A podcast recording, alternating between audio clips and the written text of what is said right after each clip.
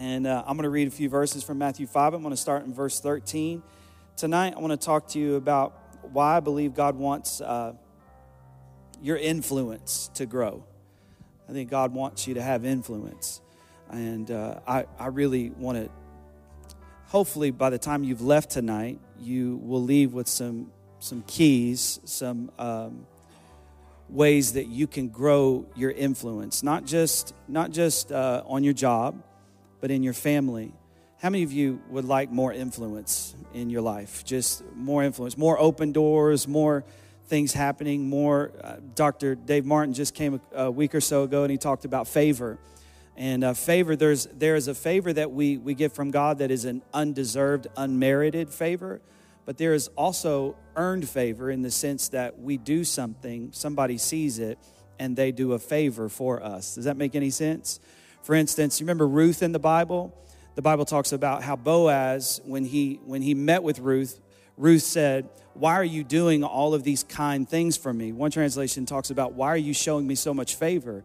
And he said, Because I heard of how you treated your mother in law. That's pretty good, isn't it? So, in other words, there are things that we are doing that are actually setting our lives up for more favor. And I want to talk to you tonight about how to have more influence.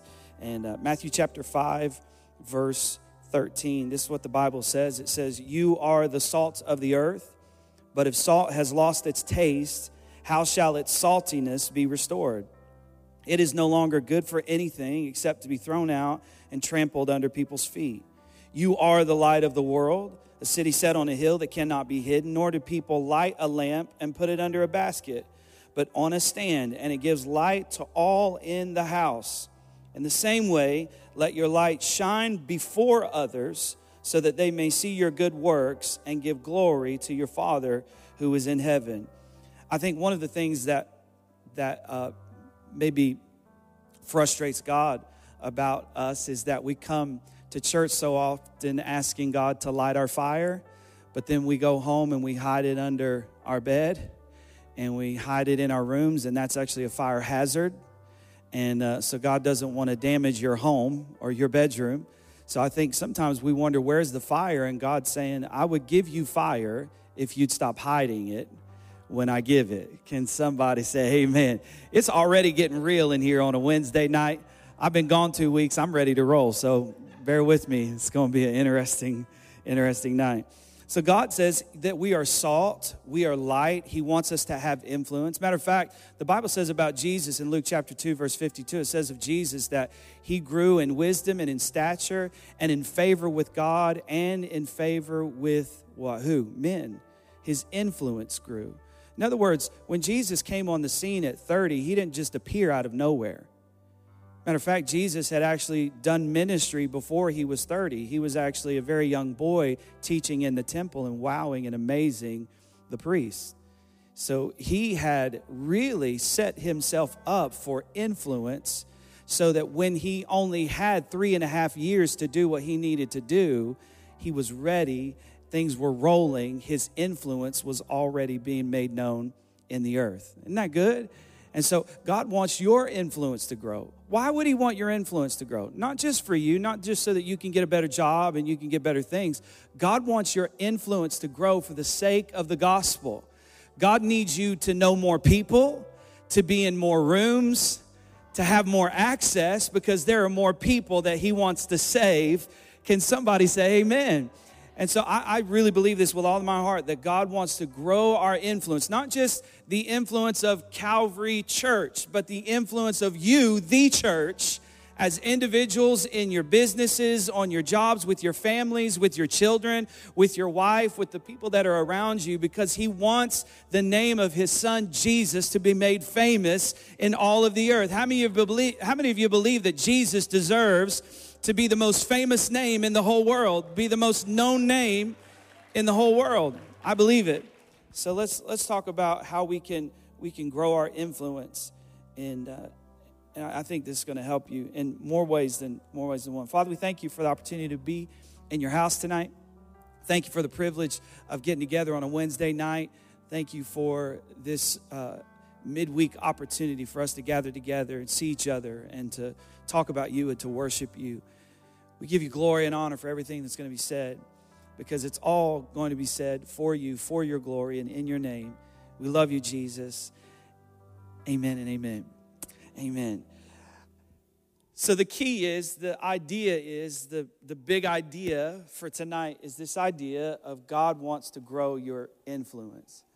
Um, and I think sometimes when we think of influence, we ultimately begin to think of talented people or gifted people.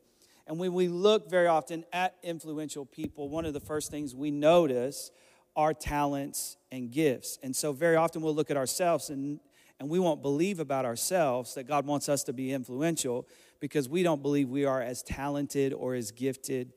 Um, or have all of the resources and funding or whatever or background that somebody else has. But that's not how God works. God doesn't look for talent first, God looks for heart first. Can somebody say amen? Matter of fact, when Samuel was going to anoint the next king, he picked all of the tall, talented, good looking ones, and he thought every one of them would be the one. And God said, That is not how I choose the people that I want to elevate. He said, I'm looking for a man that is after my own heart. This is what I want. I want you to look past what they look like, past their talent, and I want you to look to the heart of the matter. You know what matters to God? Character matters to God. Integrity matters to God.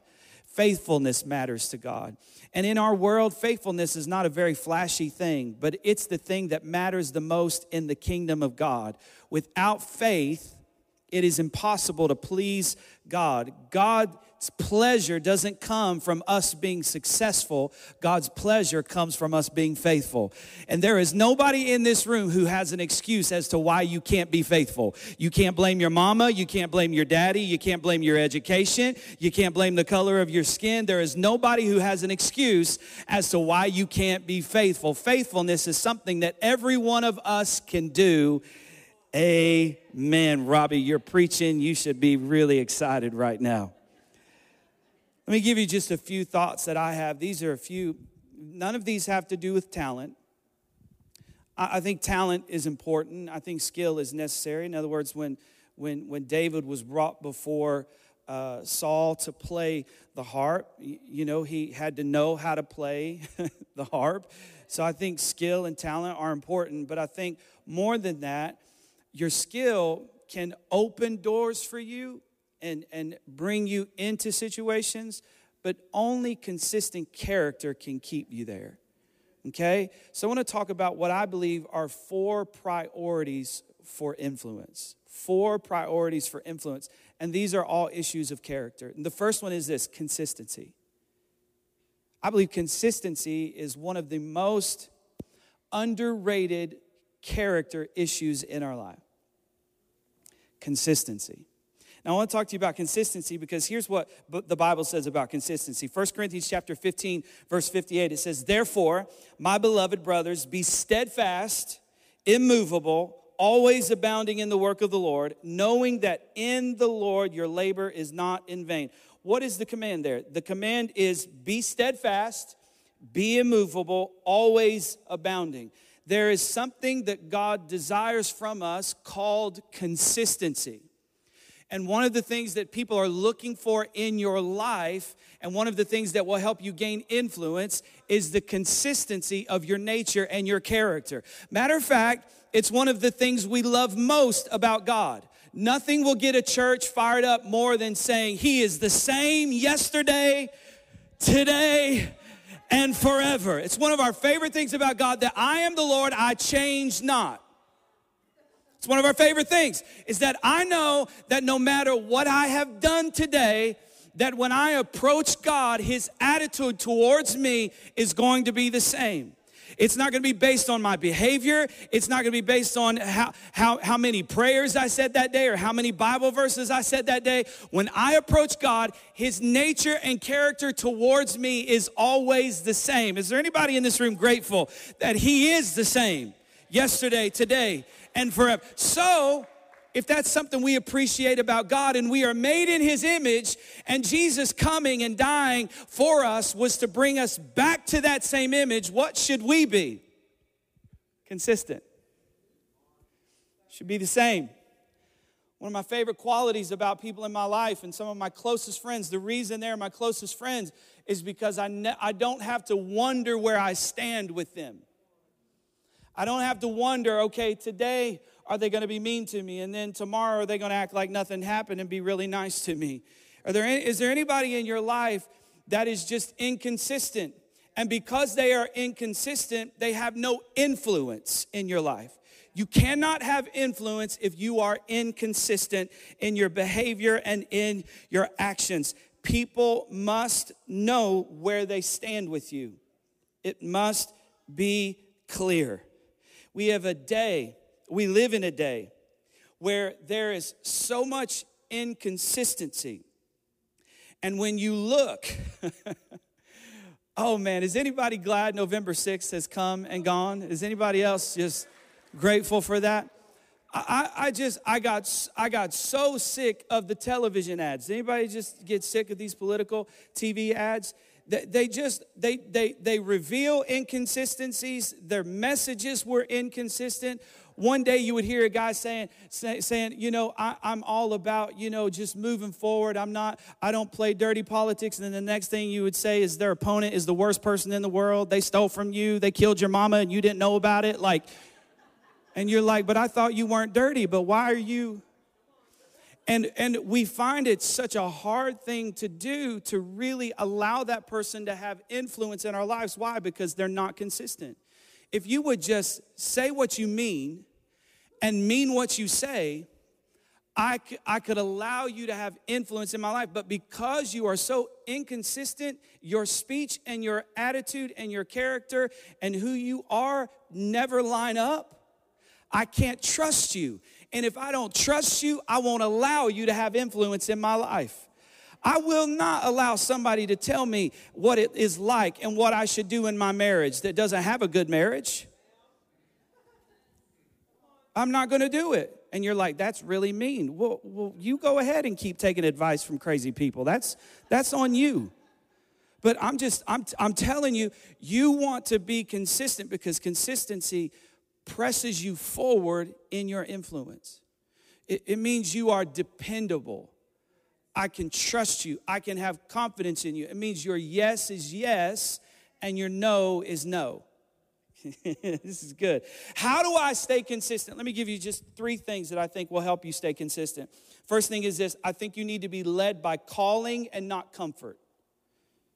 You need to be led by calling and not comfort. In Luke chapter 4 and verse 1, the Bible says this about Jesus. I've shared this before, but I want to say it again tonight. Luke 4 and 1 says, Jesus, full of the Holy Spirit, left the Jordan and was led by the Spirit into the wilderness.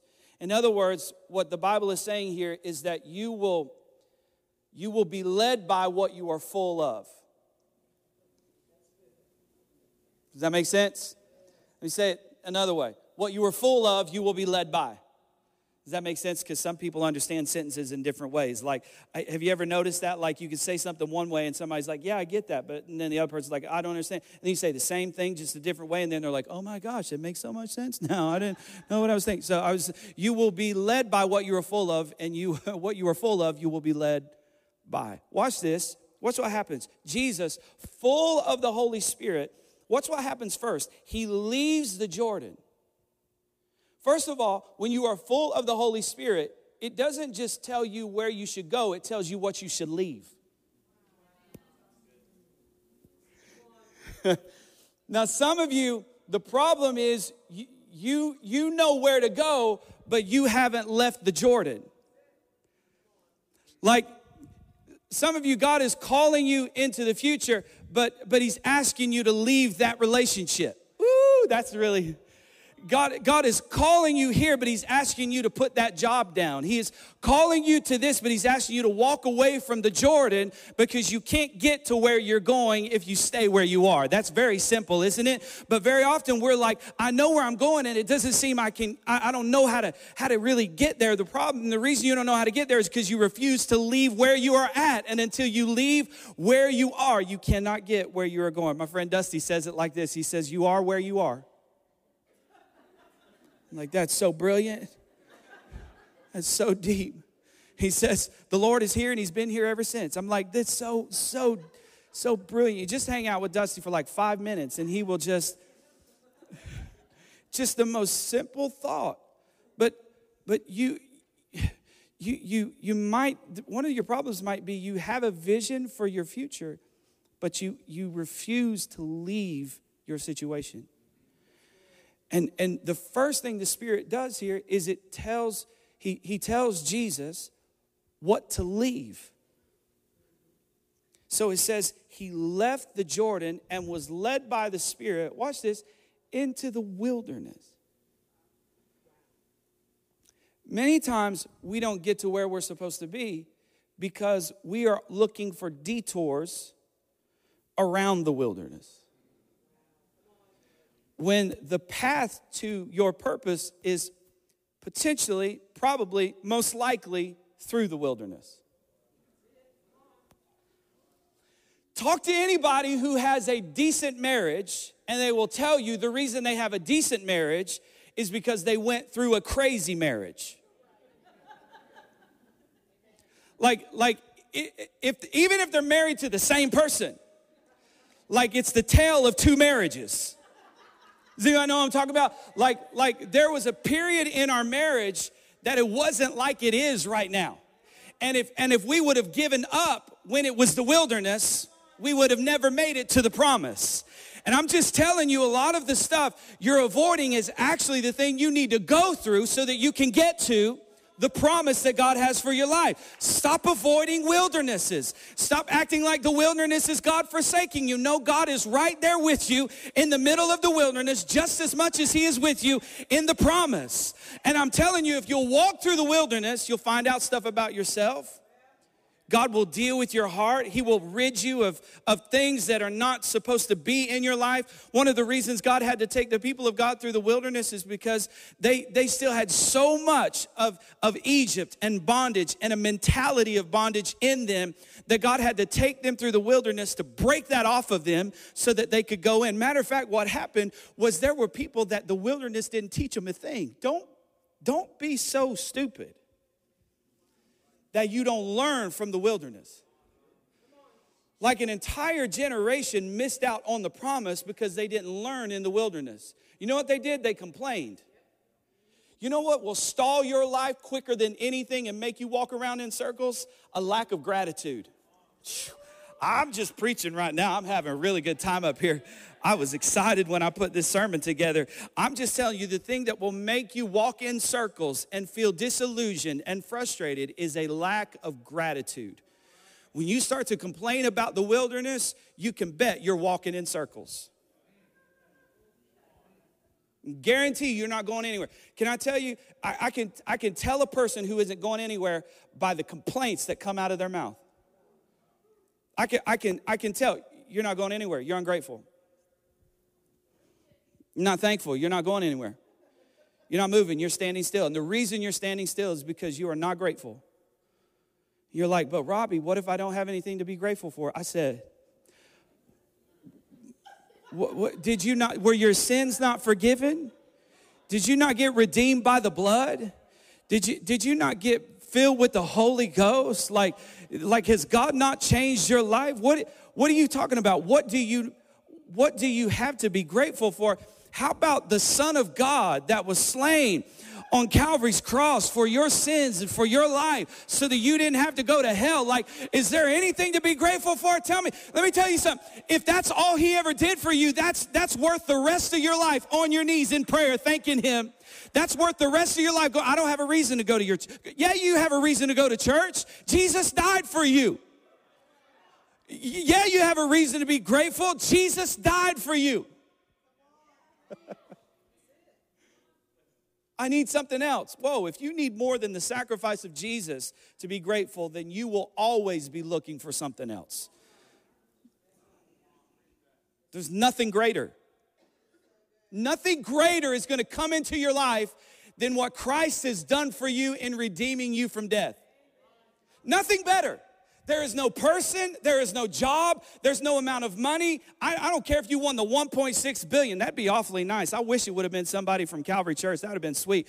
But anyhow, And I don't care if it's 1.6 billion. I don't care if it's a mansion. I don't care if it's a car you always dreamed of. Nothing that will come into your life will be better than the day Jesus walked into your life. Is there anybody in this room that says the day Jesus walked into my life is the greatest day? It's the best thing that's ever happened to me. So I, I cannot be led by comfort. I must be led by calling and the, the Spirit calls me forward. And sometimes the Spirit calls me through the wilderness. Second thing, I am I, I must be led by godly wisdom and not worldly culture. Proverbs 14 and 12 says, There is a way that appears right, but in the end it leads to death. I'm going to say something, this might be controversial and not very popular, and people might leave, but it's okay. Can I tell you, there, there, there are issues in the Bible that my emotions disagree with.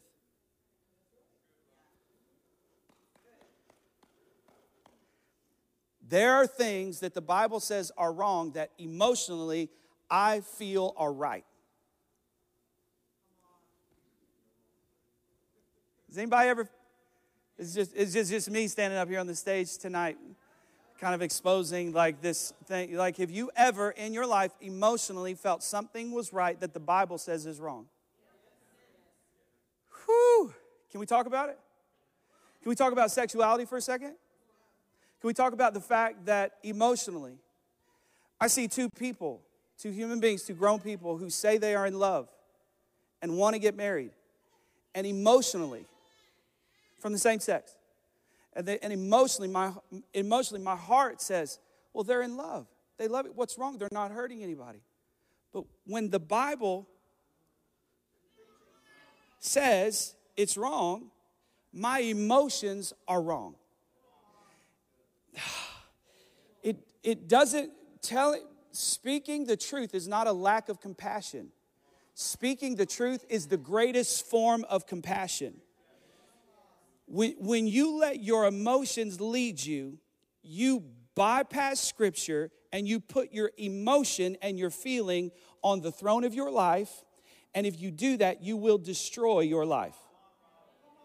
I'm not getting any help in here right now. I'm just telling you, I have in, in my life, I, there are things that I read in the Bible, and emotionally I say that can't be right. Emotionally, it breaks your heart, and emotionally, you're like, God, you, you, you got to see this, right? Like you got to see, like let, just just look at this situation, like God. And His Scripture is clear, and my emotion tells me something. My emotions are wrong, and His Word is right.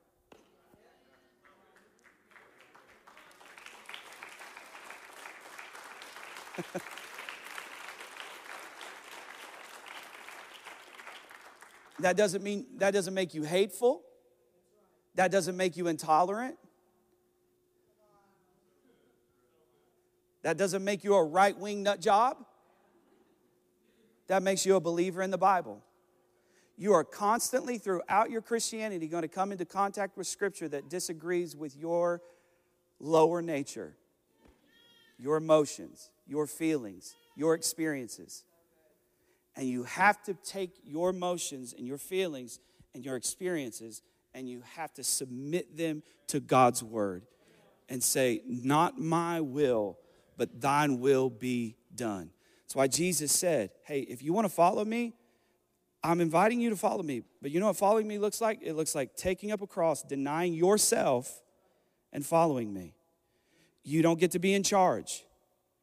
You don't get to tell me I'm wrong because you think you're right. You don't get to tell me the best, the best path for your life. You don't get to tell me what, what you don't you don't get to because you don't like it tell me that I'm wrong. This is truly following Jesus. And we live in a culture that wants to cherry pick scripture for their own benefit. They just want to run in and grab a verse that says this. I saw the most, the most, maybe, I guess it's oxymoronic thing. I saw this whole election cycle. I saw, I saw a, uh, I saw, I saw uh, uh, on a on a ticker on the bottom of a screen. I saw uh, I don't, I'm not making a stance on the immigration issue or anything like that. This, this, this was just funny to me. It said, it said this, it said, Planned Parenthood says on immigration says every life matters. Is that, is that an oxymoron? How, do you, how does every life matter when you perform 300,000 abortions every single year? Like, how? How does that matter? Like, how does that matter? And the reason the world doesn't trust anybody because nobody's consistent. You, you're like you care about the immigrant, but you you you you are you're okay with hundreds of thousands of of babies, no matter just in this country. We're not talking about the world we're being murdered in the womb. Like you're okay with that, but I'm just saying let's be consistent. If we're going to be for life, let's be for life. Let's not be hypocrites. Come on, somebody. I'm just telling you, be consistent. Revelation says it like this He said, I wish you were either hot or cold. I know what to do with you. But because you want to ride straight down the middle and be lukewarm, I don't know how to deal with you. It makes me, Jesus says, it makes me nauseous to my stomach because you just won't pick a side and roll with it. That's what, that's what Joshua said. He said, choose this day who you're going to serve. Like, let's stop playing church games. Let's stop playing this like I'm in one day and out one day. Let's stop playing Jesus is worthy of it all, and then the next day I'm like, I'm not so sure about it. Like, let's go ahead and go all out, go all in, give him all we've got, submit totally to his word, and, and see what happens as a result. All right, that's good. And so, so third, it leads into this. I'm led by convictions I'm led by convictions, not by my emotions. I'm led by godly wisdom, not worldly culture. I'm led by conviction, conviction, not emotions. So, first, I'm led by calling, not comfort. I'm led by godly wisdom, not worldly culture, right? There's a way that appears to be right, Proverbs says, but its end leads to death. It looks right the whole time, but then you show up at the end of it and you're like, oh my gosh, that's death. There are a lot of people who are going to live their whole life thinking they were right and show up and it's going to end in death. Whew. God, help us to not be afraid to tell the truth. Not our opinion. I remember Bishop Jakes was asked this question one time. They, they were asking him about a serious topic. I can't remember exactly what it was, but they, they said, What's your opinion? And T.D. Jakes says, I'm a preacher of the Word of God. I don't have the luxury of having an opinion. Woo! I thought that is that is powerful. Because the thing that is crushing our world is it's so opinionated. Opinions. Uh, you know what opinions do? Opinions have the University of Tennessee hire a coach and a few hours later fire a coach because Twitter went crazy over it. You know you're you know you're living in an upside down world when when when when people in their mama's basement on Twitter are running the world. The problem with our culture is we have so many opinions, but God has a word and his word when everything else passes away, when your opinion passes away, when your professor passes away, when every Democrat and Republican alive today passes away, their opinions will die with them, but his word will last forever. Flowers fade, grass withers, but his word will last forever. It will stand the test of time. Second thing, kindness. You're thinking, wow, you were just really mean. You're going to talk about kindness? No, I told you it's not mean to, to speak the truth in love. I think we got a lot of people running around hateful Christians, just hateful. Nobody wants. So I, I remember a guy telling me one time, he said, The reason my church doesn't grow is because nobody wants to hear the truth. And I said, No, nobody wants to hear you. That's, that's why your church isn't growing. The truth is not anti growth.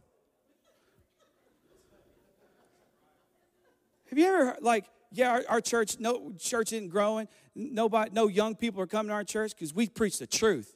No, you're just mean. Nobody wants to be around mean people. You can speak the truth and things grow.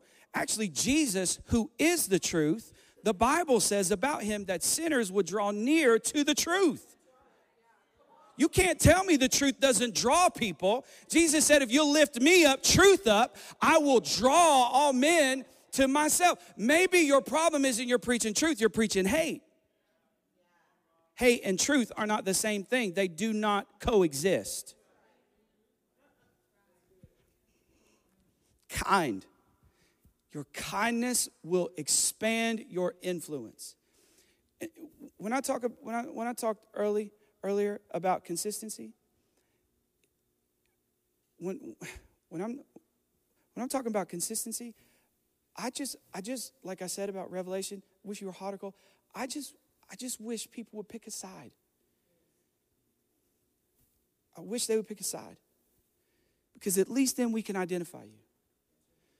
And one of the areas I, I wish the church was more consistent in is kindness. Church, a lot of people ask me this question all the time. Like, I, I travel and and um, I, I've preached in some churches that other people with bigger churches than me have never preached in.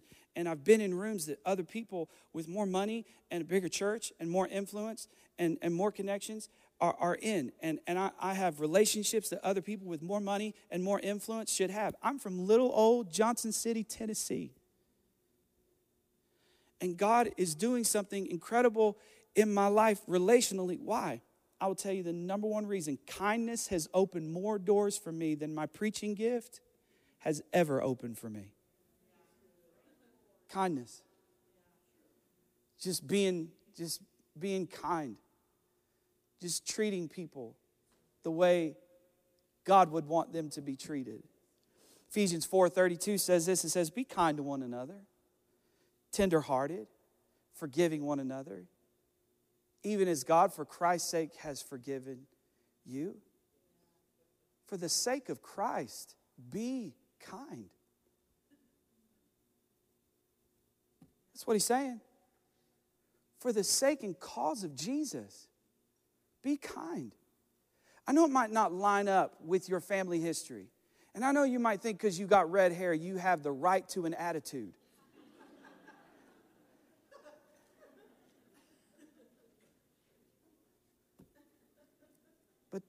For the sake and cause of Christ, be kind. The, the true test of following Jesus is this Oh man, this is so heavy. The true test of following Jesus is when you ask the question, How are you? you actually care about the answer.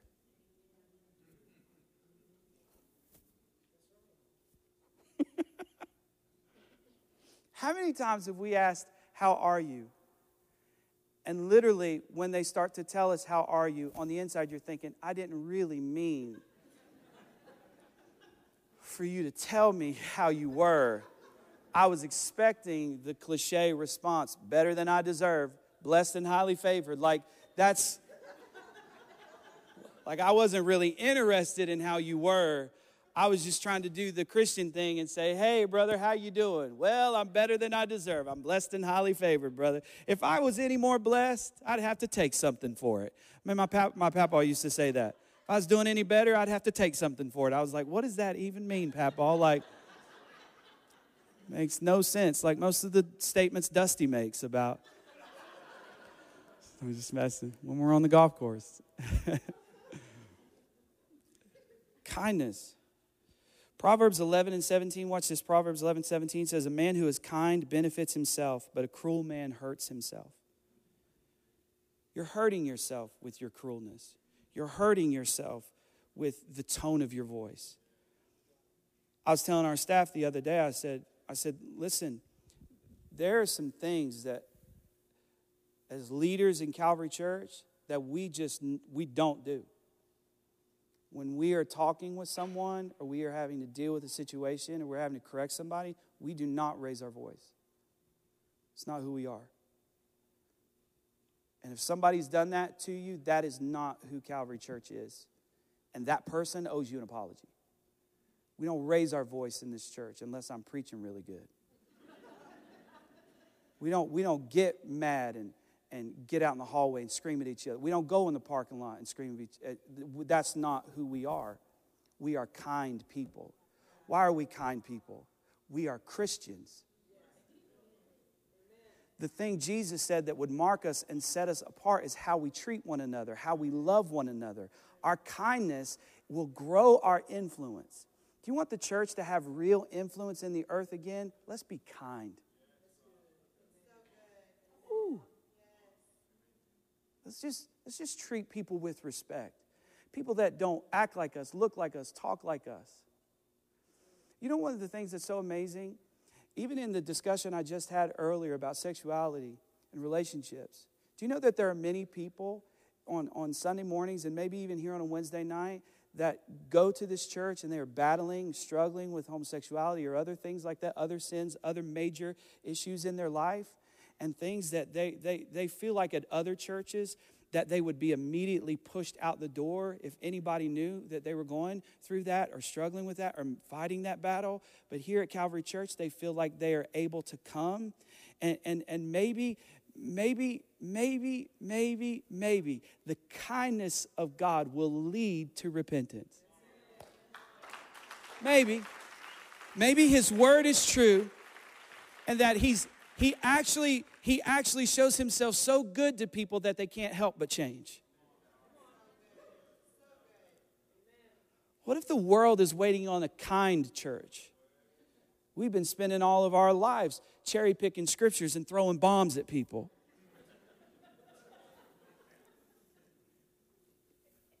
God said, kindness is how you're going to change the world. Kindness. Tone is, tone is everything. I talked to our team even about their, their, their body language. Body language is important. Do you realize that many of you might even be missing out on promotion on your job because you have bad body language? It's maybe because you're sitting in a staff meeting and you're acting like you don't want to be there. like you just are the person over in the corner, like, I don't even want to be here. Like, I don't even like this job. And it's like, I don't even, I'm better than this job. Well, if you're better, get another one. But right now, you're in that room. And if you don't act right in that room, you're going to lose that job. And if you get fired from that job, that goes on your history and your resume, and they cannot give you a good recommendation for your next job. Do you understand the words that are coming out of my mouth? Like, you better act right on this job.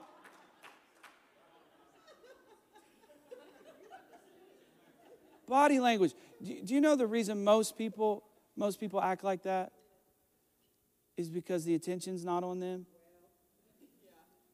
it's people that it's it's it's people that act like they don't want attention very often that want all of the attention like i'm just sitting over in this corner i'm not trying to make a big deal of myself but everybody in the room is partying and you're sitting over there moping like you are literally making this whole thing about you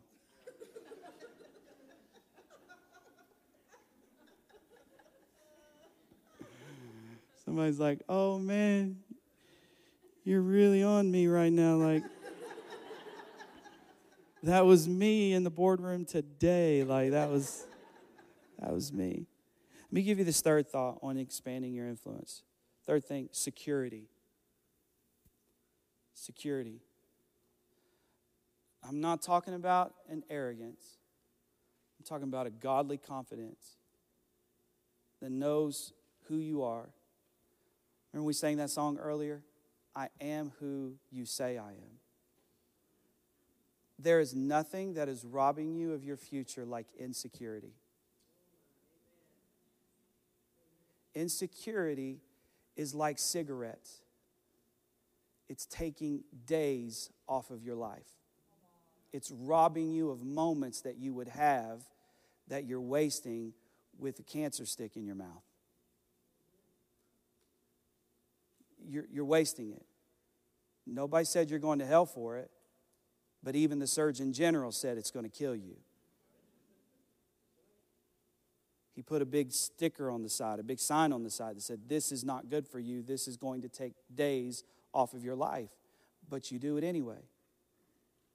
Insecurity does the same thing, it robs you of days of fruitfulness because you spend your days mourning what you are not. When you are an insecure person, can I just give you some, some, some things to, kind of maybe check yourself? Maybe, maybe you are insecure and you don't think you are. Insecure people, um, new is threatening to them. New is a threat. Change, uh, change is resisted unless we, we, it was our idea. Like, you ever met that person? Like, no idea is a good idea except their idea. Like, you could have a great idea and they immediately resist it because that's what insecurity does. Whew! Control is important. The minute they feel like they are losing control, they lose their mind. Another thing, insecure people are never generous with praise because to praise somebody else would be to take the focus off of them. They are threatened by, by applause for others. Man, can I tell you about me? When I first started preaching, especially when I first started pastoring, like if I would have a guest speaker in and and and they would they would really do good.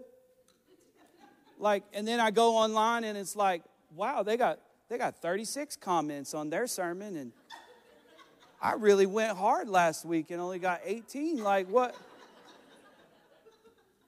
What, what in the world? Do you know what that was? That was insecurity.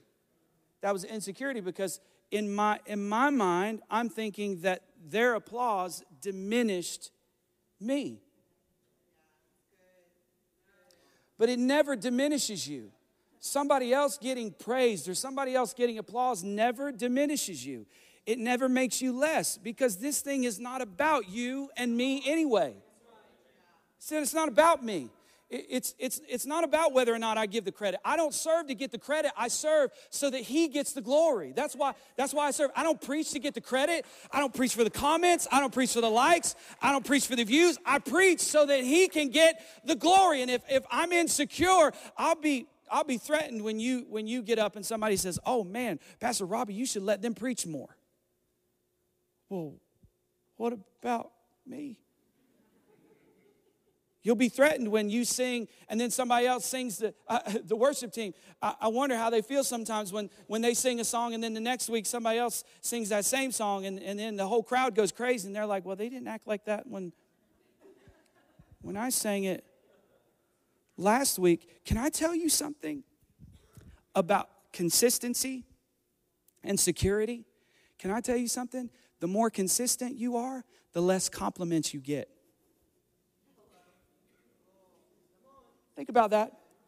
Think about that because what used to be exceptional is now common. It's expected.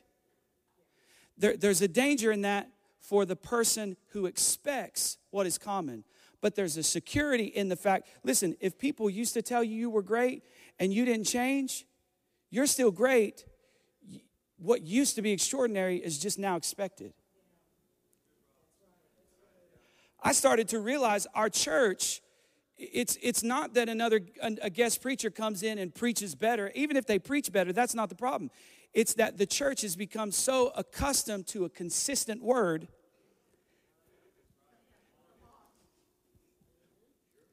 that now the compliments that used to be there aren't there anymore and so I can't lose my mind Matter of fact, if I am living my, my life for the reward of applause, then I will always be disappointed. Because this is what happens if you let compliments go to your head, failure will go to your heart. If you let compliments build you up and give you strength, then when you don't get them and when you feel like you have failed because you didn't get them, that will go to your heart. And they haven't changed, but you have changed. And you'll be preaching to the same people who love you just as much as they've loved you your whole life. And what's happened is its consistency has changed the level of compliment. Can I tell you, if you're working in kids' ministry and you're not getting the compliments that you, you used to get, it's because you're consistent. A non compliment has become the compliment. Woo!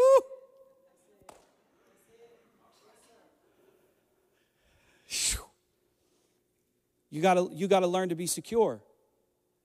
Security, security says a non compliment is actually a compliment. That means I'm doing my job. That means things are consistent. That means there's a quality of work that is being done every single time I do this job. And now what used to be extraordinary is now expected. Whew.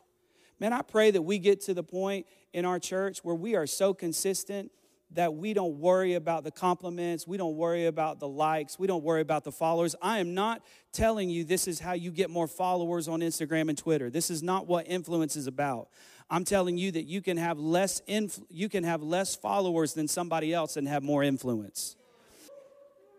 Comparison. The thing about insecurity is it, it so much comparison is taking place that comparison robs you of the ability to learn. And do you, do you know why God would bring into Calvary Church a preacher that would preach better than me?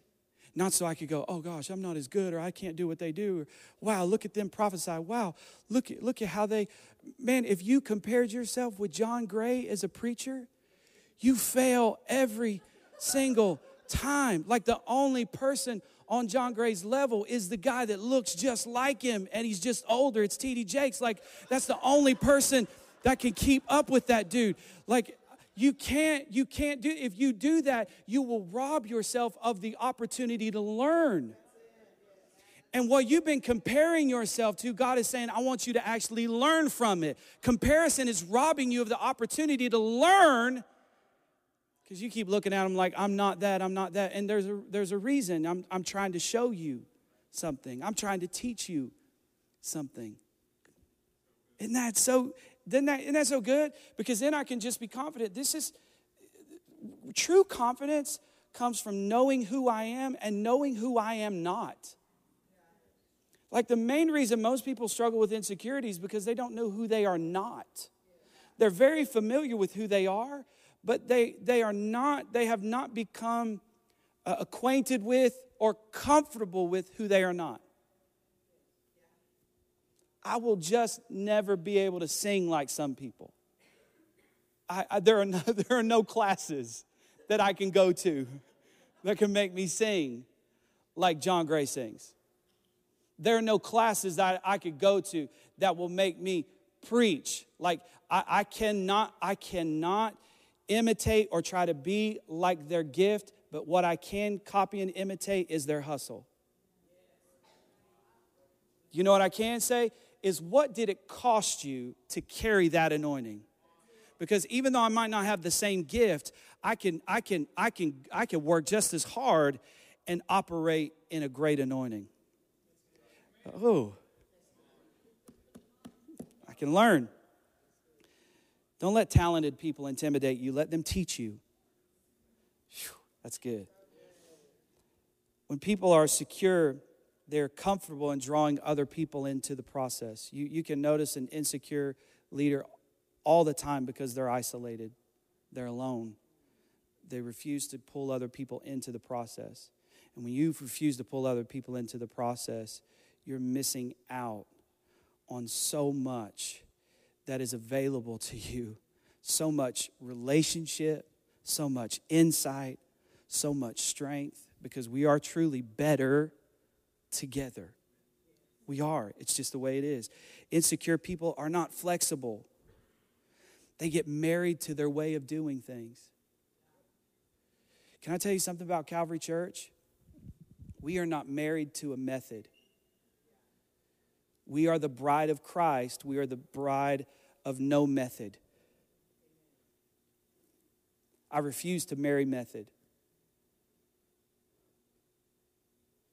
I'm not going to marry method because if I if I marry method, then I will never change. And when you get married to method, what what gave you life on one level will kill you on the next. Think about this for a second. You were, when you were in the womb of your mother, you were in a sack full of water. You were, you were submerged in water for nine months. When you were about to come into the earth, the water broke and you came into a different environment. Now, if you said when you got out of the womb, I don't like this, I want the water, go ahead, go try. It's not going what was keeping you alive in one season will kill you in the next season. You cannot marry a method. You're like, but I love the water. I don't care how much you love the water. You cannot live underwater. A fish is free to jump out of the water, but it will die outside of the water. You cannot marry a method because what got you there is not the thing usually that will keep you there. And what is keeping you here is not the thing that will move you there. You have to be willing to change methods. The reason the water breaks is because it's a sign, it's a saying that this is the end of one season and the beginning of another season. Can I tell you, when you are, are on the verge of brand new season in your life, it's when you struggle to breathe. When you come out of the womb, what do they got to do? You don't know what to do. So they smack you on the butt and you start crying. It, it's not to make you cry, it's to make you breathe. What's happening to you is not in your life to make you cry, it's there to make you breathe. You look at it and you're saying, God, this is painful, this is hurtful. No, I'm allowing this to happen because I need to I need you to open up your mouth and begin to breathe in oxygen. I'm trying to teach you how to live on a new level in your life. Can somebody give God praise that the pain has a purpose? It's to make me breathe.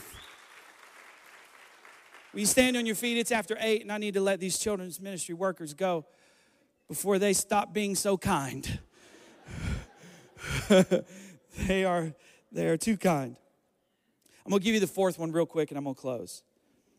The this fourth one is is courage. Courage. This is so important. Courage, it just, just the dictionary says this about courage. Courage is the ability to do something that frightens you. This is necessary for your influence to grow. This is necessary for your influence to grow. You have to, you have to attack things, you have to do things that scare you to death. The Bible tells us, Paul says to Timothy, he says, I haven't given you a spirit of fear, but of power and of love and of a sound mind. In other words, what he's saying is there is a difference between fear and a spirit of fear.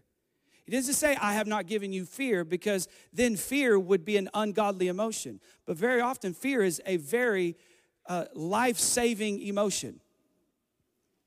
Have you ever, have you ever been on, on like a bridge and, and your friend was like, hey, let's jump off? And you were like, no, I'm good. And they jump off and they broke their leg. And you're like, fear, uh, fear was a good thing. Like, has fear ever saved your life? Like, I'm watching movies sometimes and I'm like, why, why are you going into that room? Like, everything on the inside of you should be shouting, there's something scary and bad on the other side of that door. Like, what are you doing? It, it, God is not asking you to be fearless, He's asking you to have courage. He doesn't want you to have a spirit of fear. In other words, what spirit means, literally, one of the translations of what spirit means is control. Hear people say all the time, well, they got a controlling spirit or they got Jezebel spirit. What they're literally saying is that that thing is controlling them. God is saying, I don't want you to be controlled by fear. I want you to be courageous. It's not that fear isn't going to be there, it's just that courage gives you the ability to do something that you're frightened of. It scares you to death. I w- I wouldn't do this if, I, if it wasn't for courage. And the Bible is so beautiful because it doesn't tell us to be strong in ourselves, it tells us to let our hearts take courage in the Lord. That's what Psalms tells us. Let your heart take courage in the Lord. Be bold, be strong. Why? For the Lord your God, He is with you. Wherever you go, I'm going with you. Whatever you say, I'm backing you up. Whatever you do, I'm in it with you. I'm not going to leave you. I'm not going to abandon you. I'm not going to forsake you. I'm going to walk this thing through you. There is so much influence to be gained when you just do it. When you just have the courage to start. There are so many things that God wants to do in your life, but you, your fear is controlling you. It's robbing you of purpose and destiny and you are you are standing on the outside of things that God has for you because fear is keeping you out and God says I want you to be strong and courageous and I want you to walk right in the door. I want you to walk, walk right in the door when nobody thinks you should. I want you to walk right in the door when you don't have all of the, the, the, the background that says you should be in this door. I want you to apply for jobs that you don't have the background for. I want you to ask for things that you don't, you don't have the pedigree for. I want you to believe me for influence that you don't deserve. I want you to believe God that He can do things in your life that you didn't earn and you didn't deserve and, and, and you didn't work hard for. I'm, there's something too hard work, but I'm telling you, there is something to courage that causes you to walk in areas and spaces that your, your, your degree couldn't get you in. Your family history can't. You don't have the right last name to walk in that door. You don't have the right connections to walk in that door. But God wants to expand your influence if you will take courage and put your foot into that door and walk into that thing and not let fear control you any longer. Is there anybody in this room who say, I'm tired of fear dictating my decisions? Like, I am sick of fear dictating. So don't have a spirit of fear, Paul says. But I've given you a spirit, it's of power. I want you to be controlled by the power of God. I want you to be controlled by love. And I want you to be controlled by a sound mind. That's what, that's what I want to control your life. Don't let fear control you. Let the power of God control your decisions. When you look at a situation, don't look at it in fear. Look at it and say, what could God's power do in this situation? If God showed up, what could happen in this situation? If God did what God does, then that changes everything. What could love do in this situation? What could the power of love do? What could a spirit of love do? In this situation? What could a sound mind do? That, that just means there, there's not an uneasiness, there's not an unsettledness in my life and in my heart. There's a steady, there's a steady expectation of God's goodness over my life. Like, like I, I'm a sound, like my mind is not being tormented by the enemy, but my mind is being controlled by the thoughts of heaven over my life. That's what God wants for you. Will you raise your hands tonight if you can? I just want to pray for you.